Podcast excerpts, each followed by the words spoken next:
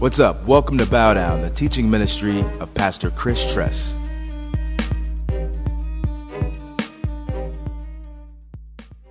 Since I'm in Florida and y'all are so cool and calm, I'm going to try to sit down. I like that. You know, I tell people all the time, one of the things about Florida, I'm a Dallas Cowboy fan.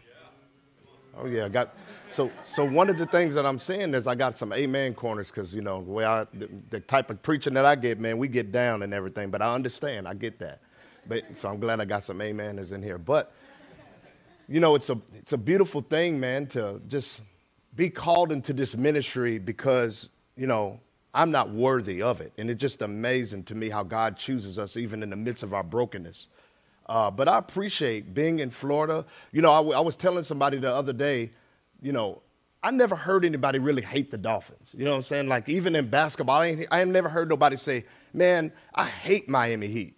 Now, I've heard people say they hate the Lakers and they hate all these other teams, but y'all always had this kind of even keel. Maybe that's just because on my side of town, I don't know, but it's just always, you know, every time I come to Florida, it's like, I, and I didn't think about this. I'm like, man, next time I'm just going to come in some flip-flops and a surfer shirt and just... Y'all just, y'all just cool, calm, and collect. But thank you. Thank you for having me. This has been a journey. This has been a journey. Um, you know, I tell people all the time, I thought that my life was going to be totally different than the way it was. I thought I had it figured out. I thought, I, you know, this is the way that I'm going to do it. And for some of you who are like over forty years old, you realize it doesn't happen like that, does it? Especially whenever the Lord has called you to a certain place and a, and a certain time. You think that it's going to go a certain way, but he has another way of doing it.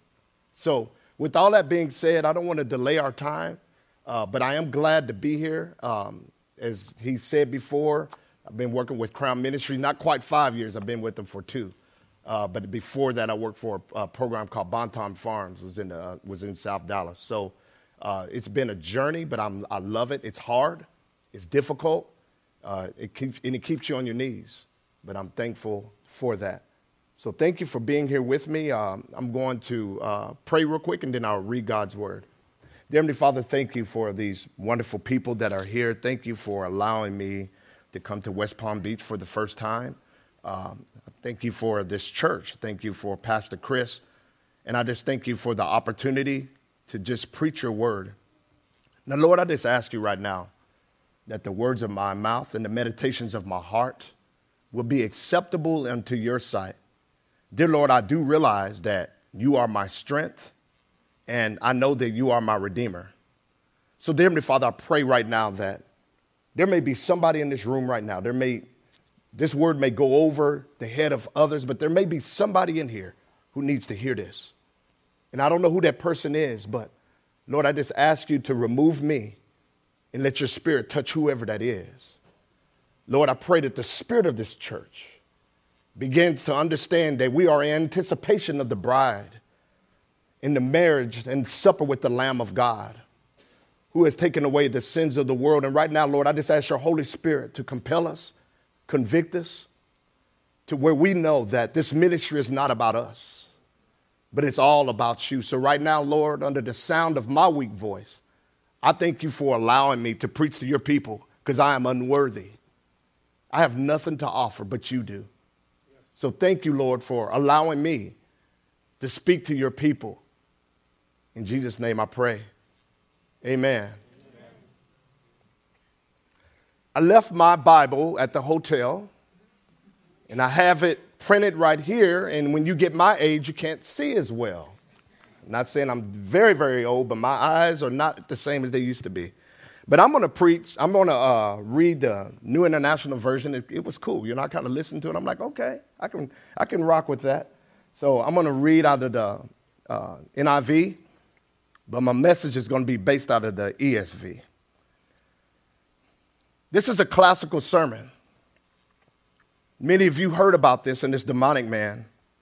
I really believe that there were so many things that was happening before this happened in Mark five. It's a, it's a beautiful description. But we know Mark writes to a Roman audience. Um, Matthew talks about two people, two demon-possessed men coming around, but Matthew and Luke talk about one guy. That's what we're going to talk about. And the story is about this one guy, but I feel like the bigger part of this story is about us, right? um, about what he was calling the disciples to and all the things that went around that. So in the N I V version, it says that they went across the lake to the region of Gadarenes. When Jesus got out of the boat, a man with an impure spirit came from the tombs to meet him. This man lived in the tombs, and no one could bind him anymore, not even with a chain. For he had often been chained hand and foot, but he tore the chains apart and broke the irons on his feet. No one was strong enough to subdue him. Night and day among the tombs and in the hills, he would cry out and cut himself with stones. But I like this part. But when he saw Jesus from a distance, he ran and fell on his knees in front of him, and he shouted at the top of his voice, "What do you want with me, Jesus, Son of the Most High God? In God's name, don't torture me." For Jesus has said to him, "Come out of this man, you impure spirit." And in the Greek, it's basically saying that he continued to repeat this. "Come out of this man, you impure spirit. Come out of this man, you impure spirit." And Jesus asked him, "What is your name?" He said, "My name is Legion." He replied, "For we are many." And he begged Jesus again and again to not send them out of the area.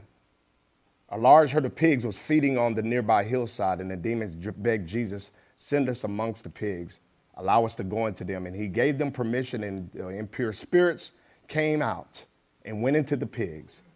The herd, about two thousand in number, rushed down the, the steep bank into the lake where they were drowned. Those tending the pigs ran off and reported this in the town, in the countryside, and the people went out to see what had happened. When they came to Jesus, they saw the man who had been possessed by the legions of demons sitting there dressed and in his right mind, restored, and they were afraid. Those who had seen it told the people that he had happened to what had happened to the demon-possessed man, and told about the pigs as well. Then the people began to plead with Jesus to leave their region. As Jesus was sitting in the boat, the man who had been demon-possessed begged to go with him. Jesus did not let him, but he said to this man, "Go home to your own people and tell them how much the Lord has done for you and how he has had mercy on you." So the man went away and began to tell, tell in Decapolis, the ten cities, how much Jesus had done for him. And all the people were amazed. Amen to the reading and the hearing of God's holy word. This is a narrative. And in the narrative, there's certain points that you can pull out of this. And there's kind of a subjective nature when you read a narrative of something in this narrative that means something to me. And perhaps you, and even in your own lives, there's something that could come out of this that I mean, it may, we, it may not hit us the same. But the reality in this text, the objective reality in this text, that Jesus is the answer, right? And I want you to think about this today as a, as a topic, and, and you may have another topic, but as we're thinking about some of the work that I'm telling you that I've done, and this has been lessons that's been taught to me, basically that God's mission to the other side. God's mission to the other side. Trusting in Christ's power and his authority over darkness. Three things that I've started thinking about whenever I was thinking about this sermon. And I was processing, and I talked to this, I talked this over with the staff one time. And I, and I said, you know, God's mission to the other side, whatever the other side is. And the other side doesn't necessarily have to be the hood. The other side could be the suburbs. The other side is something that you are not used to being at.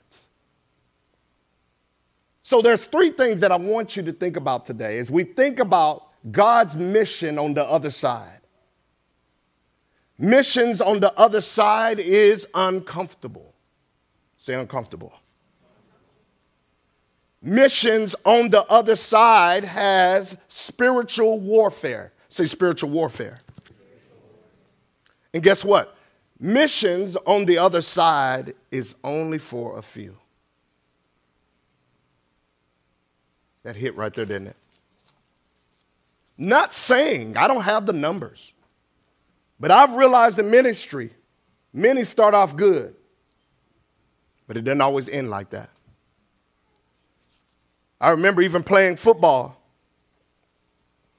We'd have one hundred guys that come out. But as soon as the heat of the sun started coming and them bruises came out, it was down to fifty. Little league football, everybody wanted to run the ball until tackle started, and then the next day of practice, nobody wanted to run it. It sounds real good, and we take pictures about doing ministry on the other side, but I'm here to tell you it's hard.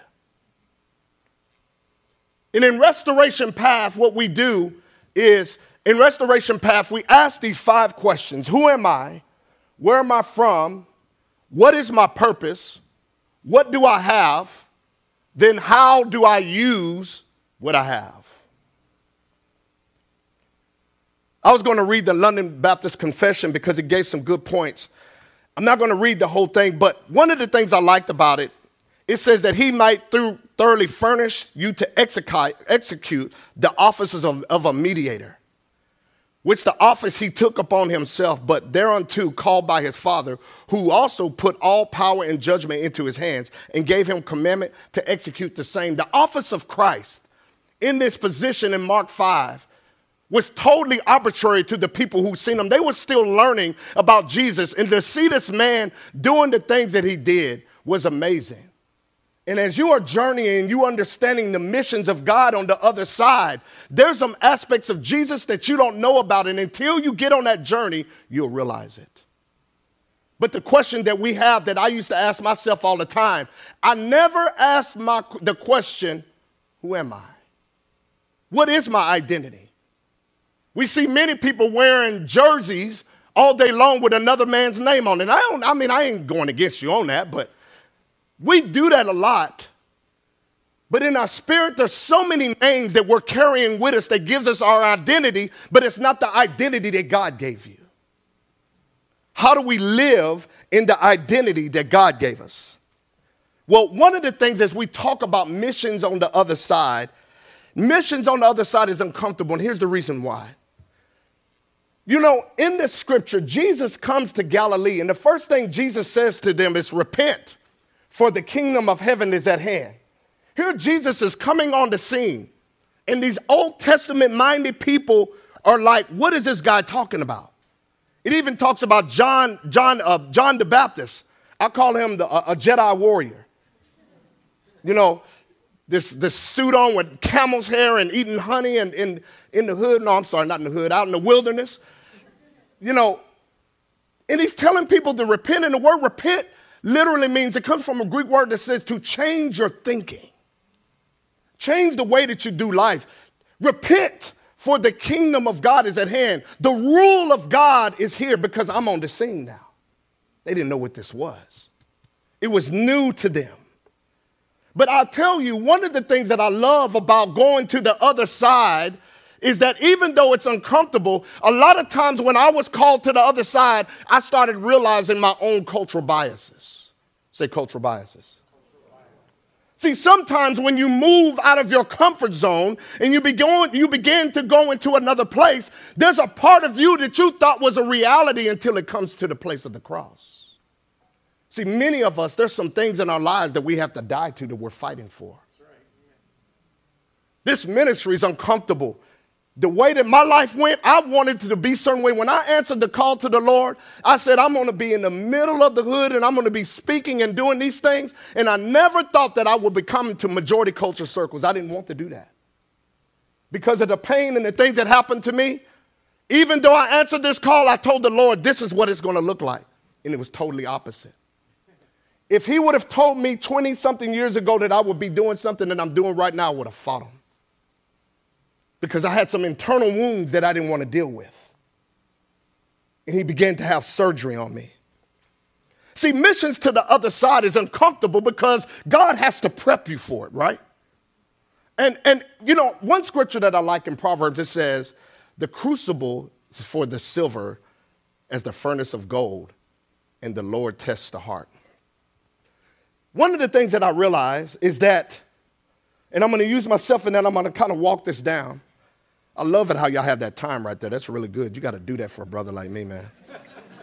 I love that, love that, love that. One of the things that I realized is the Lord was having surgery on me. He's always constantly having surgery on me. As he's moving me out of my comfort zone, I've, al- I've always told, I tell a lot of young people, the Lord is either opening you up, cutting something out of you, and you're fighting it, you're fighting that scaffold, because you're wanting to hold on to something that you're used to holding on to. And he's performing surgery on you. He's taking something out because he sees what you're going to become. And sometimes the place that you're going to become, he has to take some stuff out of you to be used the way that he wants you. But then there's a part of my life where he's trying to get me to be engaged in something. You need this in your life, and I fight that. I don't want that right now because I have control. One of the things that the Lord is doing with all of us, he's trying to tell you, I am in control. You have to depend on me. And I'm going to cut that, that characteristic that you had. One thing that my wife always says, that because I grew up in a rough context, I had to be a strong, independent woman. But whenever I got married to this immature man, oh yeah, immature, that independence would take over, and we would have what you would call um, undisclosed fellowship. Because there was immaturity, and you're still telling me in the Bible that I got to submit to this man who's acting like he's thirteen sometimes? Really? I'm independent, and I've made it. I done went through all of this stuff in my neighborhood, and you're asking me to submit to this? But see, when we misunderstand submission, that's when we battle with it. And we're not, we're not going to have a sermon on marriage this morning. But what I'm saying is, is that there's this wrestle with, this is the very thing that I took with me that helped me to get a college degree, that helped me to look past some of the things that I had seen that affected me. This characteristic is something that I took with me every day. And God, you're asking me to give it up now? I got to give up my independence when I had to watch my kids and my brothers and my sisters and be a mom at a young age. I got to give it up. There is something that the Lord is asking you today to give up that you're fighting to hold on to, because it means something to me. And so the disciples are here. There's some things happening on the scene. They're having success in Capernaum, in Judea. Jesus is coming. He's healing people. Man, Jesus is healing people in the synagogue and outside the synagogue. He's doing all of these works. Twitter's going crazy. Instagram is blowing up. Man, every time they're walking out, then he calls them apostles. Can you imagine? Now he's naming them as apostles. Not only am I a disciple, I'm an apostle now. I'm the sent one. So they're walking out here, bling, bling, and ready to rock this thing. I'm ready to go, Lord. Now what? What's up? We got Twitter followers. We got the crowd coming out every time we go. Man, life is good. Sitting around the campfire talking about how many people we have. Everybody wanted them. They were following them everywhere they went.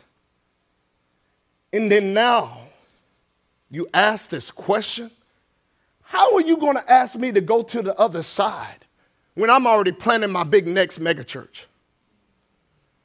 You're asking me to remove myself from the crowd when everybody's loving me. Then you're asking me to go to a place where all of us fear is Jews, to go across the sea of Galilee, where it has high mountains and a low sea level and the storm could pop up anytime. Why would I do that when I got everybody chilling at my house? That's the question that we have to ask. Why are you asking me, Lord, to move to the other side? What does it look like for to be in a Capernaum mentality, but being prepared for Gadarenes? What does that look like? What does it look like to be in a Jewish world context, and now you're taking me over to a Gentile territory where they have pigs? I've seen you, Lord, working things out where you went into a synagogue and this man that was demon possessed, you just cast him out. I've seen you do some things, but man, what is going on here? Why are we here? Well, okay, I'm going to get on the boat with you. And as we're going on the boat, a storm comes. Can you imagine this? The very thing that I knew would happen, it happened. And I'm sitting here. See, here we go. We're going to die. I'm fearful being in this unstable situation. And then this man comes out. Not only does he have authority over the synagogue, not only does he show his authority, now he has authority over this storm. He said, peace be still. What manner of man is this? That the winds and the seas would obey him? So they're looking at him like, who is this guy? It's God. It's God visiting you. The very person that you were looking for in the Old Testament prophesying about the next one will come. He's right here with you. He's just not who you thought he would be.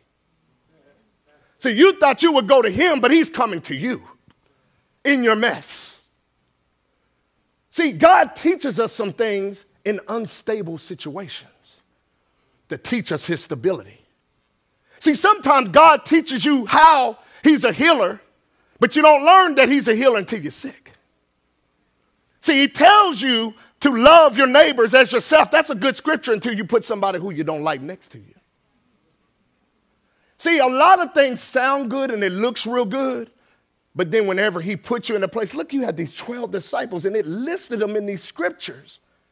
But it is amazing to me that Judas was there the whole time and the disciples didn't even know nothing about him. That shows his character. But God places us. You know, I said this in my life. I sometimes I need a Judas to keep me on my knees. I want to be comfortable. There's this comfortability that I have.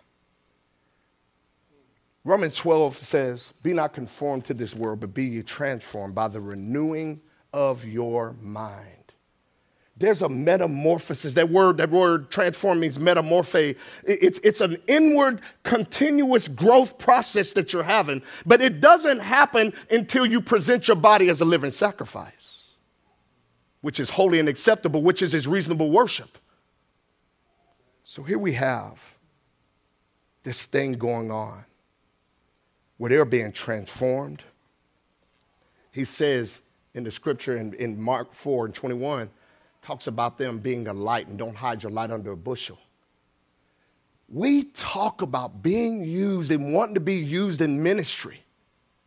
But whenever you're used in ministry, what do you do when he puts you into an unstable place that you can't control? He's going to teach you that I'm in control. And the reason why many of us, and the reason why I struggle with being up at night, not being able to sleep, struggling with depression is because I'm trying to do God's job. God has to teach you that he's in control. So before he uses you on the other side, he has to show you, I have this. Let me guide you to the people that I want you to talk to, not you going over there wanting to find out who you want to talk to. Do you know that if your prayers go into the fashion of, I've gone into a place where there was thousands of people and a lot was going on, but God would send me that one person. He sent him, not me. And that's hard to do because when we see suffering, we want to go in and we want to change everything. But you got to sit back and let God bring the change to you. He's going to send you who he wants you to work with. Missions on the other side is uncomfortable, but it prepares us for what we go through. But missions on the other side has spiritual warfare. But in the midst of the spiritual warfare, he will provide for you. As we've seen here, it talks about Jesus on the sea. It talks about him and what he had done. What you learned in the synagogue, you're not going to learn in Gadarenes. It's going to be a different learning curve. But he's teaching you how to depend on him. Spiritual warfare is real. Let me say that again. Spiritual warfare is real. When God came into the earth, to the world, and he, and he made it, he hovered over the deep. But it says that there was chaos, and he brought order to chaos. And do y'all not know that that's the ministry? We have the ministry of reconciliation, where I will go into a place, I will go into things that's out of order, and it's chaotic, and I will bring order to it because I'm God. And Jesus approves of this. Now look at this. Jesus approves his authority over the spirits. You know, some people look at this text and they're like, what do you do with somebody who's demon-possessed? And some people would be like, man, this guy's out of his mind. It's a schizophrenic condition. Like, we have our medical terminology of what's happening here. We've heard this story before, and I've heard a bunch of debates by different people of what was going on with him. Here's the thing that I've always said. Some of us in our church circles, even from the, the, the history of deism, That, that used to be a part of Thomas Paine, where I believe in God, but he's outside of things happening. There's nothing supernatural happening anymore. Then you have the super charismatic people that says God and the demons are at battle every day and everything is spiritual warfare. It's the enemy. It's the enemy. And they're super charismatic. They call that dualism. I'm in the middle. I know that there is spiritual warfare and it's happening, and there are things that are happening to us that's coming at us. But it ain't no dualism, because God is over everything. And if anything comes into my life, they have to, he has to get permission by him. And that's why we can't worry about the certain things that come around us, because God has this. So where I'm from, we'll say it like this: God's got this. That's right. That's right. And we got to realize that even the warfare that I go through, and it shakes me up and I want to give up and I want to throw in the towel. But you got to remember, what God has started, he will finish it. This demon seen him from afar off, and he ran and he recognized him and he bowed down. Some say that he seen Jesus and he was trying to scare him away, but I think he recognized the presence of Jesus. And he went down and he bowed down to Jesus, and he was like, he was just ready, and you could tell that he had been in that situation for a long time. But Jesus asked him the question, what is your name? And I think many of us in our lives have never came to Jesus and asked him, who am I really? I've asked that to many young people that I've worked with. Who are you? I've asked adults that, who are you? There was a book called You Are What You Love. And it had this mirror in the room. And these men would come. They had all these different professions. And they would come. And he said, now be careful of the mirror, because the mirror will tell you some deep, deep things inside your heart that you didn't even know and you was ignoring. So they go up to the mirror, and I'm kind of paraphrasing. There was a whole lot more into this. But they go in here, and here's a medical doctor, and the mirror told him everything that you wanted to do and that you were called to on the inside is not even happening. The life that you're living is nothing that I've even called you to. Can you imagine that?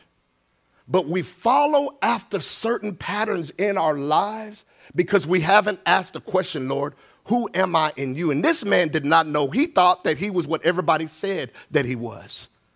A crazy man that tears himself up with stones, that does all of these crazy things. But God looked at him and said, I only see the symptoms, but the root of the issue is you're my child. You are created in the image of God. Many seen him as a monster. Jesus seen him in the image of God. This man lived in a graveyard. It said that he was tearing himself with stones. He was cutting on himself. He was yelling at nighttime. He was in torment. There was something going on inside of him. And I've met many young people, even my wife's brothers, as I lived with them and, and I did things with them, there was this deep, deep anguish that they were having all their life. Many of us have daddy wounds. We have all of these empty things that is happening inside of us, and I've gone to this, and I've gone to this, and I can't get relief. If you go to the other side, you're going to meet people that have been wrestling with these types of things all their life. And I'm coming here. I don't have the answers. And I tell people we can put up the greatest programs in the world, but this battle is not in the flesh and blood. This battle is in principalities in high places. We are in a spiritual, invisible battle to the physical eye. This battle is real. And you know what? I'm okay with saying that some people are not called to go to the other side, because the other side is not based on your great numbers. It says that no one could bind him Nothing worked. And it says that the word legion, he could have been a, a Roman military leader. We don't know, but it's a thousands of demons, and they were just tearing him down. He was being tormented, but can you imagine this feeling of once being relieved? My name is Legion. Give up everything that I thought that I had. How many in here has ever held on to some things and you're wrestling with it and you're just struggling with it? You have all of this deep hurt, this deep pain, and this deep anger, and you don't know what to do with it. And you get to that point where you bow down. Said that this word bow down means worship, proskuneia, to bow down when I recognize the Savior, to change my position. But many of us, when we see the Savior, we're still standing up, wanting to have our way. But this man that had been tormenting people, that had this bad reputation, now bows down to Jesus. He saw him from afar off, and they're upset. This man that had been terrorizing this place is now being delivered. And he asked, the, the spirits asked him, can I go into the swine? So they go into the swine, the pigs. That's how you know it's Gentile territory. They jump off of a cliff and die. Boom, boom, happy ending, right? No, the town people come and they're frustrated and they're saying, man, what are you doing? I had a, a, a, a, a, ham, a ham and bacon special this morning and now I can't cook nothing. You're messing up our economy. And I would say this. There's been people that have been frustrated with us on Restoration Path because that person that you thought was what they used to be, they're not the same no more. There are some systems in Gadarenes that does not want people to come out of their situation. I'm used to him begging for money.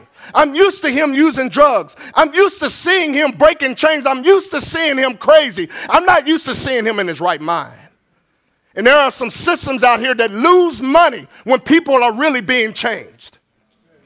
Can you imagine going into the community where that person that's always asking for money or getting on the corner trying to make a dollar out of fifteen cents, now he's a real estate owner. Now he has something. The system does not want that. A juvenile system is full of kids that shouldn't even be there, but they don't know who they are. Sorry, I'm getting a little passion, but that's what I'm speaking to myself, because I'm that person. I'm that person that they said that I should have been in jail. I'm that person where they gave up on me, but Jesus didn't. So for some of us, maybe you haven't had that life and that story. But to be able to receive the peace from Christ, and you know that you're messed up, and you know you've made mistakes. And the very thing about it is that one time I went to the zoo, and I seen these flamingos. Hope I can get to my last point. And they were in this cage, man, and I'm looking, but there was no cover on the top. And these sparrows and all the, I call them the ghetto birds, were coming in there, eating up the zoo food. And I'm like, look at those sparrows, man. They coming in there, and the, the blackbirds coming in there, and the flamingos. I'm listening to them on my, Miami Vice. You know, they say flamingos are migratory birds. They fly for thousands of miles. Why ain't they flying out? Come on now, man. Why are you here? So I asked the zookeeper. I said, man, these birds are flying in and out, but the flamingos are just sitting here, and I'm not getting this, man. Like, what's going on here? But I realized, she said, well, when they were babies, because they didn't see the fly patterns of their parents, they lost the muscles in their wings at a certain season, and they developed muscle atrophy, and they weren't able to fly. They can flap their wings, but they don't have the internal structure to help them to migratory because they didn't see it at a young age. Let me tell you something. There are some things that I grew up and I did not see. And I've dealt with spiritual muscle atrophy. And I couldn't lead my family the way that I want. I couldn't follow the things that I need because I didn't have modeling. Until Jesus sent me the right people in my life. And I began to see that. But the difference between it being with Jesus is that he can put that muscle back in there. He can restore what the cankerworm stole from you. And that thing on the inside of you that you weren't able to do before, now you can do it. When I see modeling, and that's what you are to do, if you are going to be called to the ministry on the other side, you got to be a model to the things that Jesus wants, and you're not going to be perfect. The thing that I tell young couples, and I told that young lady on the video, sometimes I want to see you. I want you to see me and my wife get into it sometime. I want you to know that you don't have to be perfect to be used by Christ, but you do need to know that he's a perfect Savior that uses you. Lastly, missions to the other side only requires a few. I got this countdown. I may go a few minutes over, fellas. Missions to the other side, again, is uncomfortable. Missions to the other side has spiritual warfare. But lastly, missions to the other side is only for a few. Listen to me when I tell you this. Understanding the difference between multiplication and adding. You cannot determine the ministry on adding and having a bunch of numbers. It's the few, it's the proud. They say it's the Marines. And I've learned that. The eighty twenty rule is real.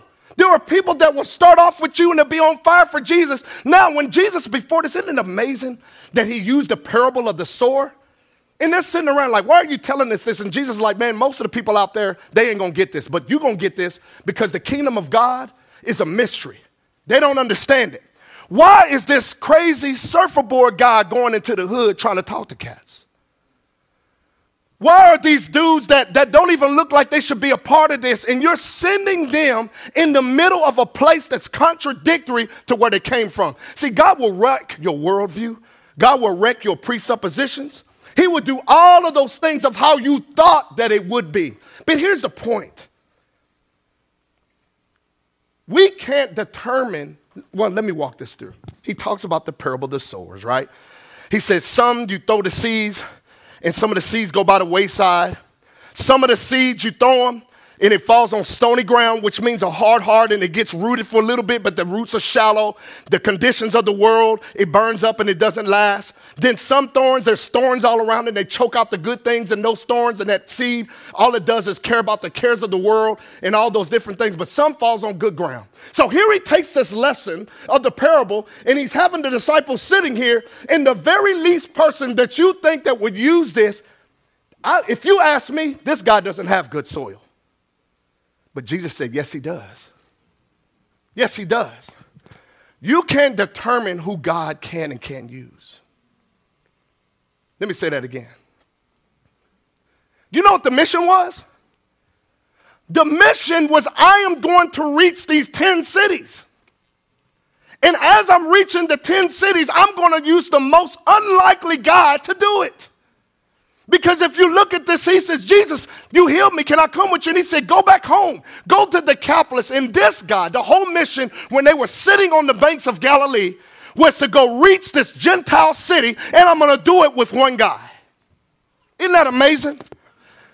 I could have taken a ship of people on a cruise ship, and we could have chilled and went on the Sea of Galilee. But the battle that he's calling us to, people, it's not a cruise ship. It's a battleship. We're in a spiritual warfare, and he's going to use us. And he uses the unlikely person, and look what one seed does. One seed gives you back so much more. That's a beautiful thing. When he went to Samaria, he used one woman. Isn't that amazing? When he went to the pool of Bethesda, a man that had been laying there for thirty-eight years, he walked by multitudes of people and went to that one man and asked him the same question. And he was made whole. He went to one man. He went to one man and went to Decapolis. And in Matthew seven, I think it's Mark seven thirty-one, I could mess it up a little bit. People come back from Decapolis changed. He used that one woman, and she got everybody to Samaria and came to Jesus.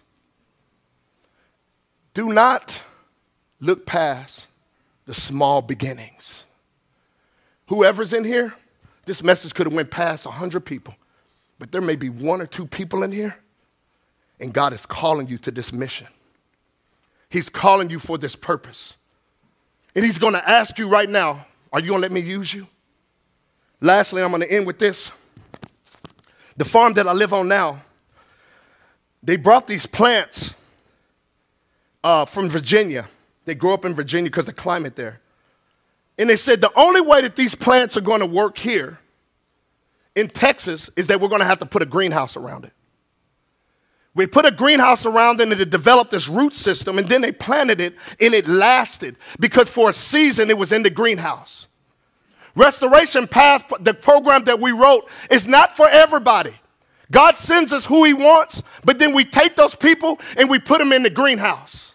And we nourish them and we come alongside them and we cultivate them. And the thing about being called to the missions, you got to be a good farmer. You got to be able to see there has already been a seed planted in that person. Now all I'm doing is pruning. But then there's some people that I plant a seed and I won't see any success ever. There are going to be some people that come into your life and you won't see success.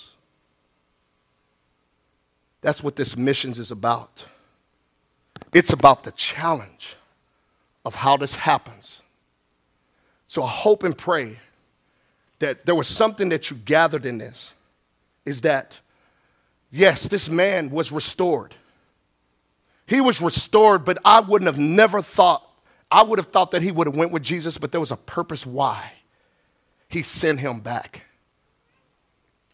And we need to pray for those people, but another thing that we need to realize, as we're going to the other side, a lot of times we'll look at this text and we'll think that we're Jesus in the text, and we're not. We are the demon man too. Where were you at before Christ came and got you? Right? Sometimes we're the disciples and we're looking around. We go to church every Sunday, but we really don't believe God is going to do anything. How many of you really don't believe? There's some of us that we love Jesus, but we don't think that the community is going to be changed.